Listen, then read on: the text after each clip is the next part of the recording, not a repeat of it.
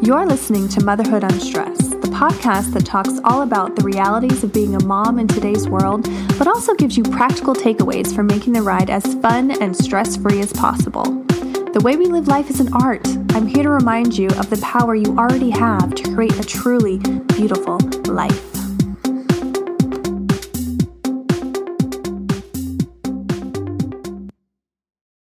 And if you like what you hear, if it resonates with you, please don't hesitate to leave a five star review. This helps us get the message out to more and more women and help more and more moms. Thanks. In this episode of Motherhood Unstressed, I speak with Dr. Kate Thomas. She's a U.S. Marine veteran, a speaker, an author, and university professor. She focuses her research on evidence based mental fitness and peak performance training, and is the author of two books Brave, Strong, True The Modern Warrior's Battle for Balance and the latest, Bulletproofing the Psyche. In this episode, Kate reveals what we can do right now to make our brains more resilient to stress and help us function at peak levels of performance in our daily lives. You can connect with Kate at drthomas.com or on Instagram at thedrkate. Hello, everybody. Uh, I am here today with Dr. Kate Hendricks Thomas, and she is such an amazing guest to have on the show because she does her research on on the brain and resiliency and stress which i think is so quintessential to what you know this podcast is about and what you know i'm about is finding ways to reduce our stress in this world you know while raising kids while working while doing everything that we need to do in our day-to-day lives. Um, and so welcome kate. I'm so glad that, that you're here. Thank you so much for having me. I appreciate the opportunity to chat so, why don't you get us started with kind of going in a little bit about your background? Um, you know, where did you go to school? What your work um, history, and and how did you end up in this particular field? Well, I really wish I could say I had a carefully crafted life plan, but it was a series of happy accidents that brought me to my current research on somatic practice and how body based work can improve human performance. I uh, went to college in Virginia and I joined the Marine Corps right out of college. And I spent a few years traveling the world um, as a Marine Corps military police officer. I loved it but it was a very intense lifestyle. If you had asked me at the time if I was practicing health, I would have told you absolutely. I was one of the most unbalanced people you would ever meet, however. Mm-hmm. Um, for me, physical activity was run until you vomit. Um, stress injuries were things that weak people got. And I really didn't practice a lot of self awareness. I was very good at compartmentalization because what was most important and what was just the most important thing in the world was mission accomplishment. Mm-hmm. Um, look good, smell good, get the job done was kind of my mentality. And it wasn't until I got out of the Marine Corps. I started struggling finding a civilian identity for myself that I learned a little bit about what wellness means from a balanced perspective and i started because i tend towards the the nerdy and academic i started studying this and started looking at okay, what does stress and what does unresolved conflict and what does a lack of resilience look like in an individual's life? Well, it looked like my day to day existence. So that mm-hmm. kept me interested. And I started looking at how do you change this? How can you get yourself to a place of balanced, whole wellness? Today, what I'm most passionate about is not the recovery work that I originally started looking at, but really the prevention work, really the notion that you can promote well being and promote mental health and promote resilience well before you ever face a stress stimuli. And that's kind of what I'm interested in focusing on uh, in my work today. Well, I find that that often happens, you know, like we we seek out the healing that we need in that moment. And, you know, I know personally for me, I like I that's why I got into meditation was because I needed something grounding because I was way up in the air. I was out of my body and I was struggling and I was like I need to find something. And I think a lot of women, you know, especially in today's modern world, ha- have that feeling because so much is throwing at us. So that's interesting that, you know, originally you sought, you know, recovery type healing and now you're doing prevention and where you are in your life now. So, so what are some some things that you found in your research to be able to prevent, you know, stress injury from happening? Well, I was trying to deal with stress in my personal life the way that I'd always dealt with it. And the way that I'd always dealt with it was overly frequent, overly intense exercise. And one day I was in the weight room and I did something stupid and I hurt myself. And I found myself on this physical therapist table uh, and the physical therapist, and this is the important part of the story, he had a really great Scottish accent. and he told me, okay, you're not going to be able to run and lift for a little while, sweetheart. You need to try something new. And it sounded better when he said it. And I said, what do you mean? Something new. And uh, he sent me to a yoga studio. And because I always thought yoga was for elderly people, uh, not something that I did. I didn't want to go, but the Scottish accent convinced me. and uh, I started learning about this whole world of somatic practice. And somatic just means body based and what i what i research now is this notion that we can regulate our own nervous system through very specific practices. Now you talk about meditation working for you. Yoga and movement meditation works for me. I've got friends who tell me swimming or flying or it's very bio individual what regulates your nervous system, what takes you from ambulatory and overly alert down into what we call theta state. Uh, but once you find that practice that regularly brings you there, you give yourself space for rest and restora- restoration of your actual brain. And there's some really great implications for that, uh, whether you're talking about interacting with your partner or being a really polished professional, or you're talking about parenting and, and managing the young crazies that we call our children. Oh, yeah. I mean, I think that that's, I mean, it's crazy that no one teaches you this because it's it's just key for survival I mean, if you don't ever de escalate, I feel like you're on the verge of a nervous breakdown all the time, you know, and maybe that's an exaggeration, but, you know, sometimes it can be so crazy with all the demands put on us by work and life and getting here and going there. Like to not ever find that place of peace, I think is is probably more common than people realize um, and and considered normal. But it's it's a travesty. I mean, it's it needs to be addressed. And that's why I'm so glad we're talking about this because it really does put it out there that, you know, no, that's not a normal state to be in. That's not a healthy state to be in. You know, we right. need to come back into ourselves and take the time and space so that we can reset. And it's not just going to bed and sleeping. Like it's it's like you said, like being awake and aware, but not I guess not stressed and and in the moment in life. Like you're actually just taking time.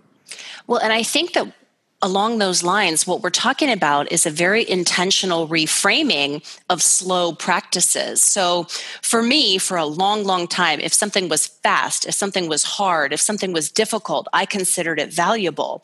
So, something that was still and intentional and mental, I considered that expendable and disposable. But mm. what if somebody had taught me that mental fitness training and regularly taking my brain down to theta state was going to make me smarter, stronger, faster, a better communicator? What if I had framed that as a skills building practice? Then I would have spent the time on it. And, and we really, you know, I, I'm passionate about this in the military because we're talking about a cohort of people that are going to face critical stress, law mm-hmm. enforcement, emergency medical. These are people who definitely will face critical stress. And we need to be doing mental fitness training for this population. But you're right everybody needs it. Any mother, any parent, any uh, professional in the modern workplace that's all about the constant, the constant uh, connectivity and stimuli. Everybody needs this, but I think we have to look at these practices less as woo-woo things that uh, elderly hippies do, and look at them as things that intelligent uh, people interested in peak performance, in performance enhancement do. Because I think if I had flipped the paradigm a long time ago, I would have been able to weather stress very, very differently when it mattered. Yeah, that's so important. I mean, it's it's just something that I think people need to be aware of and then once you're aware of it you can start incorporating it and feel the difference immediately i mean I, I, was listening to a lecture the other day from a medical doctor and she said you know it's just it's just the same as if you were holding a dumbbell in your arm and doing um, curls you know when you are in a, a seated meditation or doing something that invokes theta state and your thoughts start to wander and you bring them back it's the same action you know as bringing up that dumbbell. You are strengthening different connections in your brain. You are strength, strengthening that prefrontal cortex, mm-hmm. which actually shuts down the fight or flight uh, response in the amygdala, or however you say it. Amygdala, yeah, yeah. amygdala. Um, and so I just thought that was so fascinating. And then to hear you, you know, reiterate that is just, it's such a confirmation. And it's like, yes, like, and I think once you start doing these, these, these types of practices that do restore the brain. Like you feel it. You feel it mm-hmm. day one. I mean i remember when i first sat down in meditation and it was like holy cow like i am not letting this go. Like this is powerful. Well, and I think uh, when I talk about these practices, I usually call it bulletproofing the psyche or mental fitness training for the reasons you just outlined because it's the exact same thing as running a 5k as lifting weights as training your body for physical performance. These are this is work this is hard this is valuable it is training. Um, so i think how we talk about it is really important uh, to get people to be open-minded to trying something out. Because if you say yoga, meditation, mm-hmm. um, mindfulness, wellness. It just connotes a an alien practice that a lot of people are able to dismiss. And I know that that's true because I was one of those people for over a decade. I dismissed it outright because I thought it was something uh, weak people that needed that nonsense practiced. And I know the truth to be very, very different today. Well, and I think too, I mean, you were in a very masculine dominated world being in the Marine Corps. And, you know, yoga, everyone thinks of like women in yoga pants and meditation is very like, you know, you're a monk in a cave. And it, it does have a lot of feminine energy to it. And I think for a lot of people that that's maybe not attractive because you're right, like you said, it's not tough, it's not manly. Like I'm going to go to the gym instead. But it's, it's, it's, it is so important to have that balance of feminine and masculine energy and, and, and I think what we all desire in life, what I desire in life, is to be the best that I can be. And so when you you incorporate good nutrition and mental fitness training, and you do work out and exercise, of course, and you build your relationships, you start to really create the life that I think we were all born here to create, which is a beautiful life and a happy existence. And when everything's flowing and in balance, you know, you can do anything. You know, you feel you feel so powerful. So well, and that's what's neat about the science behind what I do now is that you can, what you just described, you can actually see over time on a functional MRI. You can watch somebody's working memory capacity in the prefrontal cortex. You can watch that portion of somebody's brain get bigger, the wow. synaptic firing get faster as somebody embraces these mental fitness training practices. And what happens in that part of the brain is your upper level cognition. So everything intelligent and high level that you do. And it's also your communication and connectivity and emotional reactivity. So interact interacting with other problematic humans, right? so everything that matters to, to performing optimally in our families, in our homes, in our workplaces can be improved by increasing your working memory capacity. So that's what you're saying when you feel the power, when you feel the strength, when you feel things start to get in flow and balance, when you create a beautiful life, it's because you're changing your brain through very specific practices. It's one of the most intelligent things someone can do for themselves. And I think we have to, there's a certain segment of the population that is going to want to hear that is going to want to hear the neuroscience that is going to want to hear the the challenge that is a bulletproofing this psyche training regimen. And i was one of those people. I needed to mm-hmm. hear that it was hard to do and that it was worth doing. Wow. So let's talk a little bit more about that. Like you actually have written a book um, it's out now called bulletproofing the psyche. And who is it exactly for So, Bulletproofing the Psyche is available for pre order, and it is about how somebody can become more resilient. And it's broken down to focus on the nervous system regulation that you and I have just been talking about. And it takes kind of a deep dive into the science of that. But it also focuses on cultivating social support, which is really the bedrock of any healthy practice. You have to have the right positive influences in your life. You have to make some very hard and careful decisions about influences that aren't bringing good things and good health practices into your life. Um, there's also a focus on spiritual practice. And when you're talking about it from a secular perspective, you may be talking about transcendence, that top level of the Maslow hierarchy, that search for meaning outside of self. From a religious perspective, you're talking about faith and connection, connection to God. And so what we did was break down the latest research in these areas so folks can walk away with an understanding of how to become more resilient um, you know evidence-based practices for becoming more resilient. And then we also had some contributors share stories their own journeys because i learn a lot from hearing or watching other people. Mm-hmm. and so we had people share their stories of starting a mental fitness training practice and just how did that work for you? What did that change? And we we have some really really wonderful narratives in the book. I'm excited about it would you mind telling us one that really struck you um one that really struck me was written by a nonprofit executive director named Ben King.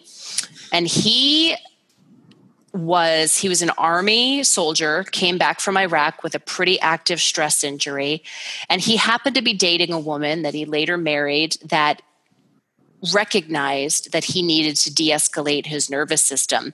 And she would do different things to try to get him to theta state, like make him a warm bath or bring him to a yoga class. Eventually, he went to some mindfulness meditation classes, and the practice just clicked for him. He liked it. And mm-hmm. he mm. eventually started this nonprofit that's about creating mindfulness opportunities for military veterans that are like him, um, that had no idea. He was a fitness guy, he had no idea what what nervous system de-escalation was. Right. Nobody does. Nobody it. does. Yeah, he got introduced to it through somebody he trusted and it changed his life and it actually changed what he does with his life. You know, now he runs this nonprofit. So it was cool to share stories like that. That's amazing. And I really do find like when people heal themselves, when they heal, the, heal their own lives, they want to help others do the same. I mean, that's that's kind of the basis of this podcast and all the blogging that I've been doing is because I kind of pulled myself out of that postpartum, you know, muck and and was like, wow, okay, it's possible to pull yourself out and it's possible to get even better. So to hear stories like that and and what you're doing. I mean, you're doing essentially the same thing. I feel like, you know, you you've dealt with, you know, your your time in the military and the time after with a little confusion and and you you did the research. I mean that's amazing. And and i'm so thankful for the work that you do. And and i'm sure there's hundreds and thousands of other people who've read your work and who are benefiting from it. So thank you. Well you know it's it's the most flattering thing that anybody can say to you is that they read something you wrote whether it's a blog or a book or you know i imagine i imagine it, probably feels that way when somebody says they listened to your podcast and it helped them. Um, there's nothing healthier than feeling like you made a difference for other people. Oh absolutely. Yeah so you're doing that. So have you taken you know the the research heavy research based stuff and and i mean obviously you're doing it in your own life but have you tried teaching it to your son now. You have one son. Um, has he has he been open to that? I know he's only three. so Matthew is three and a half. He's a whirling dervish of energy, but I do try to insert um, mindfulness, and it's it's all moving meditation type type stuff for him right now wow. because he is very interested when I'm doing yoga. He wants to interrupt it. He wants to jump on me. He wants to try doing it. We take turns doing different poses. so I, I'm trying to introduce him to those practices as something normal that people do in their living rooms. Um, I want him to see that as a normal modality, something that he can try and pick up. Uh, because, as you said, for, especially for little boys, uh, you know, they can kind of grow up thinking meditation and yoga and mind body practice is something women do. Right. And that is just incredibly problematic because I want my son to have powerful communication and empathy skills. I want my son to be able to be the smartest version of himself possible. I mean, he's going to Dartmouth. We've already decided. um, so, because I want the best for him, I will absolutely be at age appropriate levels offering him mastery experience opportunities when it comes to somatic well being practices. Now, can I ever talk my husband into it? I got him to one yoga class. That's about the extent of it. Oh, well, keep trying. I will keep trying. I got him to barre and yoga. Those were my two big wins. So I just did a barre class for the first time last week and it was really fun. It was really hard, but I enjoyed it. Because I think, you know, I grew up just playing soccer and doing like more masculine type sports. Thanks, Dad. Um, so I never really got into the dance and I felt like a ballerina at times. So that was really fun. Yeah, it is. It's kind of a fun scene. I love the diversity in the fitness industry today. I love that you don't know what kind of yoga you're going to practice when you walk into a given studio. There's so many different types of yoga. There's no way to get bored with wellness practices these days. And I just, I really love that. I do too. I do too. But I do want to go back. I want to circle back really quickly. Um, you know, I think it's really it's it's an amazing field that you're in and i think that it is growing but it's not really that well known yet. How did you start to find this research on this type of stuff? Like who inspired you? Where did you where did you first start to see it? How did it get to you? That's what i'm really curious about. Well, you needed it how did how did it get to you? It was a combination of i was really interested in working with um, I was interested in fitness and I was interested in working with military personnel and veterans who had been physically wounded. So I was I was working in the adaptive the adaptive community, adaptive fitness, adaptive, you know, amputees running with prosthetics and that sort of thing. And the adaptive yoga community is big. Um, mm-hmm. Learning to do yoga with traumatic brain injury is possible. Learning to do yoga with no legs is possible. So I started meeting a lot of these really interesting yoga teachers and I was interested in it as a fitness modality for fellow veterans who had physical wounds, but I learned that there was a lot more to it than that. And there was benefit for what we call the invisible wounds, the invisible injuries, whether it's depression or stress injury or just kind of unresolved and you know overly intense practices there was a, a lot of utility uh, in that space for me now i believe when somebody tells you they're a yoga teacher because i eventually became a yoga teacher you need to look at them and go uh-huh okay that tells me some things about you because mm-hmm. only overly intense really wound up people fall madly passionately in love with yoga enough to want to teach it mm-hmm. i mean the first couple times i got on the mat it was hard to stay there right because my mind moved at a million miles a minute eventually I fell in love because it was the first thing that ever helped me to slow down and get present. And uh, mm. now I want to teach that to other people. I love that. Yeah, that does make sense now that I think back to some of my most favorite yoga teachers. They're all crazy. yoga teachers are crazy. It's a rule, it's a general rule. So, are you teaching yoga now? I teach, um, so I teach at Charleston Southern University. I'm a public health professor now. And I teach classes on campus. I, I weave yoga into the academic classes that I teach. Some of my students mm-hmm. love it, some of them hate it. It's always funny to see what's what and who's who. Um, but yeah, I'll, I'll always teach yoga. I'm not teaching at a studio right now, though. Oh, okay. Well, that'd be fun. I would definitely go to one of your classes because I feel like I would learn something about the brain while I was going into uh, Warrior Two. I probably do talk too much when I teach. Um, and that's, you know, some people love that and like learning all those weird things, and some people don't. So you'd be one of the love it. so I'm curious. I mean, you have such a great knowledge base on this stuff. You know, it's not that well known. Have, do you get a lot of requests to do like speaking gigs and, and to go to corporations and help their their salesmen or their top performers get even better? I mean, is that the next step for you? That's a huge focus of my work. Um, so, for a long time, I was speaking primarily at uh, military units uh, with veteran service organizations, but more and more, I've been hearing from companies like Deloitte and Boeing and even the Red Cross, and they want me to come in and talk about performance enhancement. How do you take how do you take a pretty good life and hone it and, and make it mm-hmm. better. Mm-hmm. And all of these practices that have been useful in recovery settings in at risk populations are very, very useful when you talk about peak performance and elite performance. So I've been doing a lot of that and really, really enjoying it. What's interesting about a lot of elite professionals is that man do they need this stuff and mm. when you when you conv- they need the science because once you tell them